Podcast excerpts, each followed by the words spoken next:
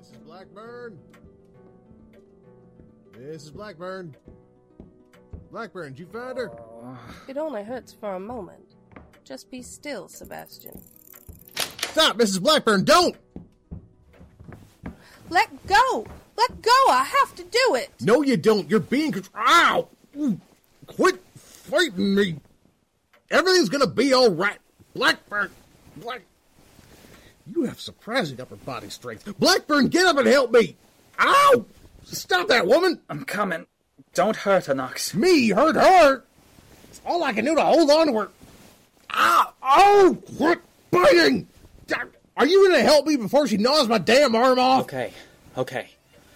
Hold her still while I remove that thing. Oh, I'm trying.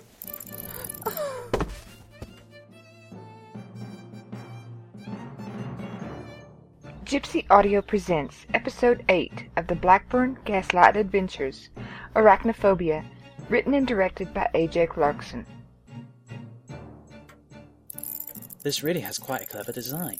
The legs are mounted on springs that draw them in and make them clamp down quite hard on the target. What's that thing there? It looks like a little bladder of air. It is.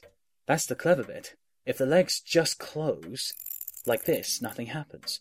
But if the legs are able to clamp down on the target, this armature here presses on the bladder.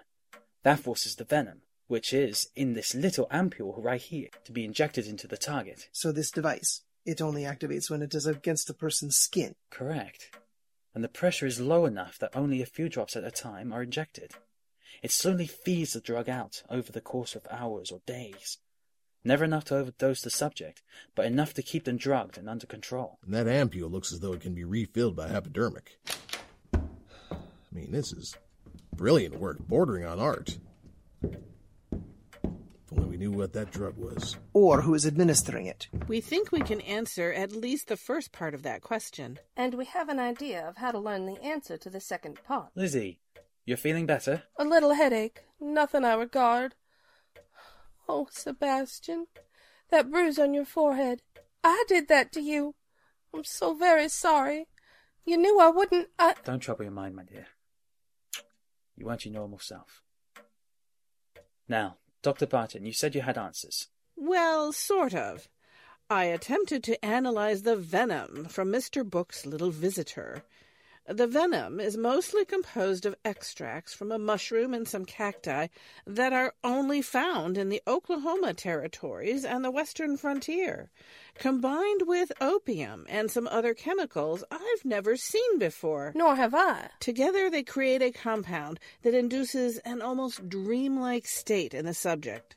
Extreme suggestibility makes it possible for the victim to do almost anything, like stealing or assaulting his associates. It felt like I was dreaming. It doesn't seem real. Who is capable of making these machines, or the venom for that matter? I knew where to find the components for the drug.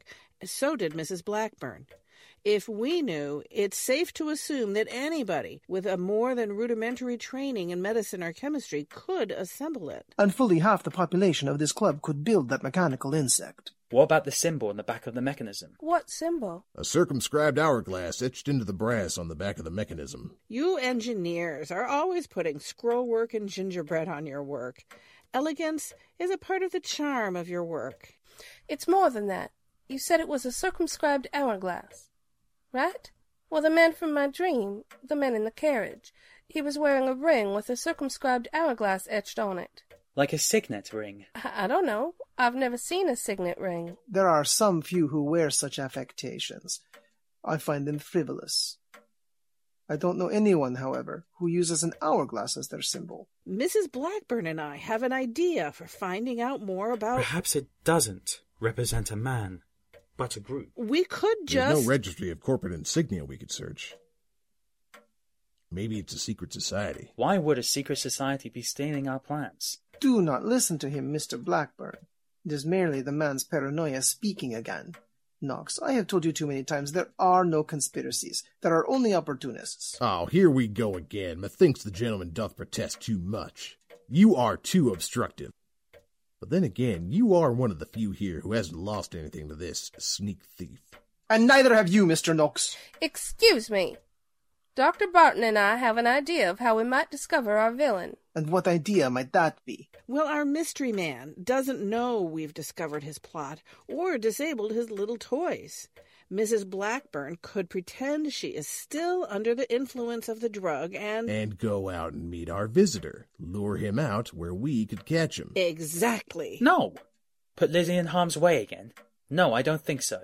I won't allow it. It's not your decision, Sebastian. You're my wife.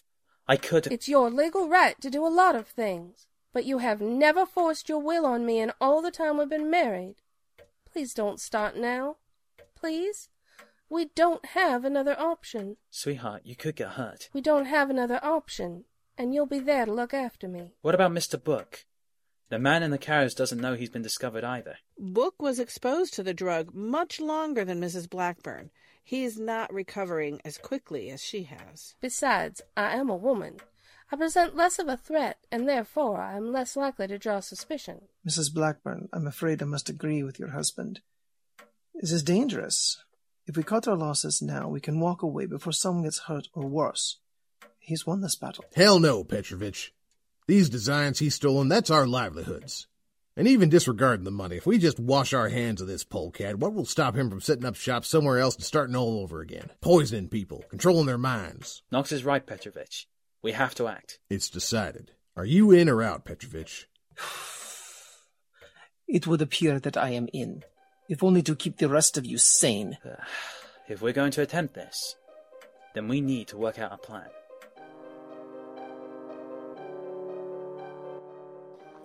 This little garden hasn't been touched since we moved into the club. The stone wall provides us good cover. We should be close enough to hear everything. And close enough to reach Lizzie if anything goes wrong. Are you sure you still want to do this, my dear? I'm frightened. I don't deny that, but I have to do this. You don't know what it was like being under the influence of that drug. It was terrible, and we can't let him do that to anybody else. Well said, ma'am. Perhaps a frontal assault. Simply rush him when he shows up, Nah, if we did that, he'd just lay his whip to the horses and be out of our reach long before we could hog tie him. assuming he appears at all. We have only the word of poor Mrs. Blackburn, after all. Are you implying that she's a liar? Niet, niet, I am simply stating that she was under the influence of strong drugs, not capable of thinking clearly when she received the intelligence about this mysterious figure, and perhaps when he would appear. It's the best we have. What time is it? 7.30 in the evening. Well, he'll be here momentarily. Got your pistol, Petrovich? Blackburn? I do. I'm ready. Lizzie, here are the false designs to lure him with. You can still change your mind about this. You don't have to do this. I'm not changing my mind. Are you sure? Your hands are shaking. That's because I'm terrified, but I'm still not changing my mind. Don't let him get me, Sebastian, please. Don't let him put one of those things on me again. He won't touch you.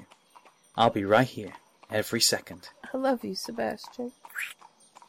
I love you too. We'll be not ten steps away, Lizzie.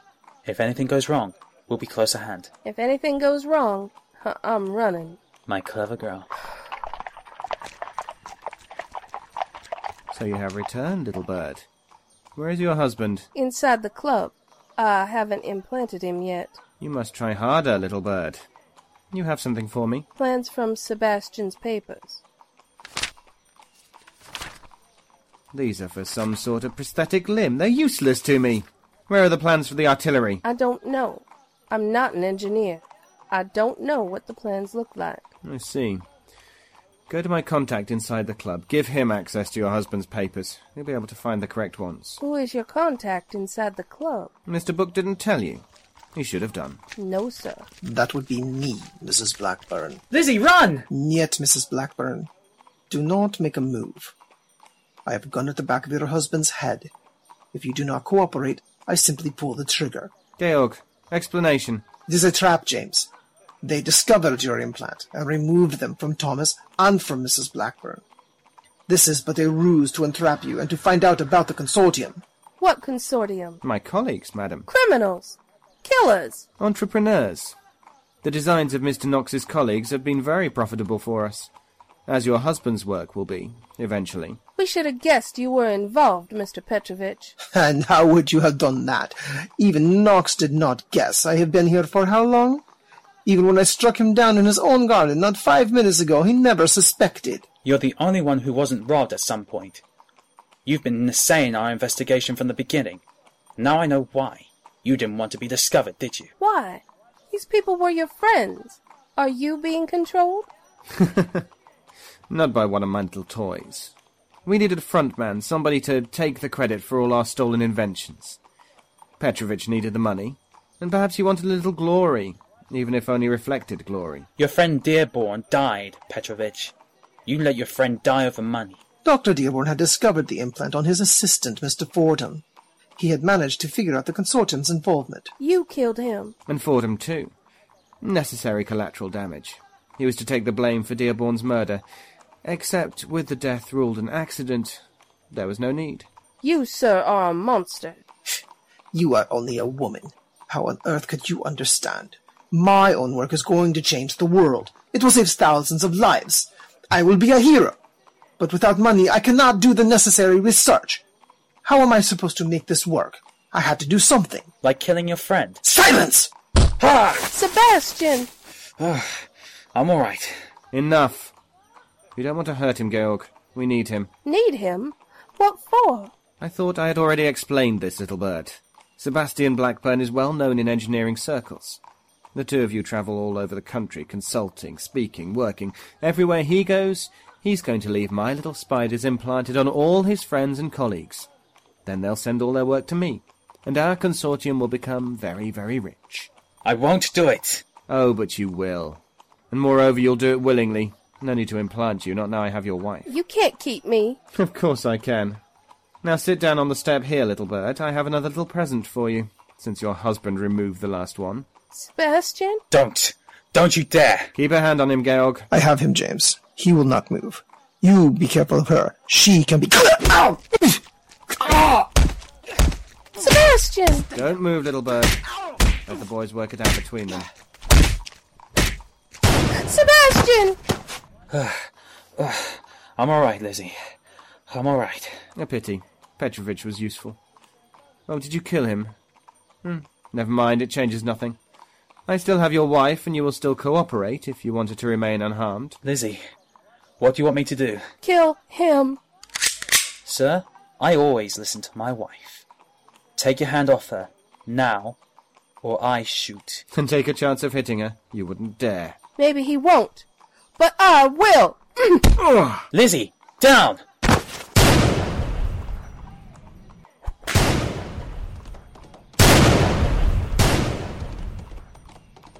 He's getting away! Let him.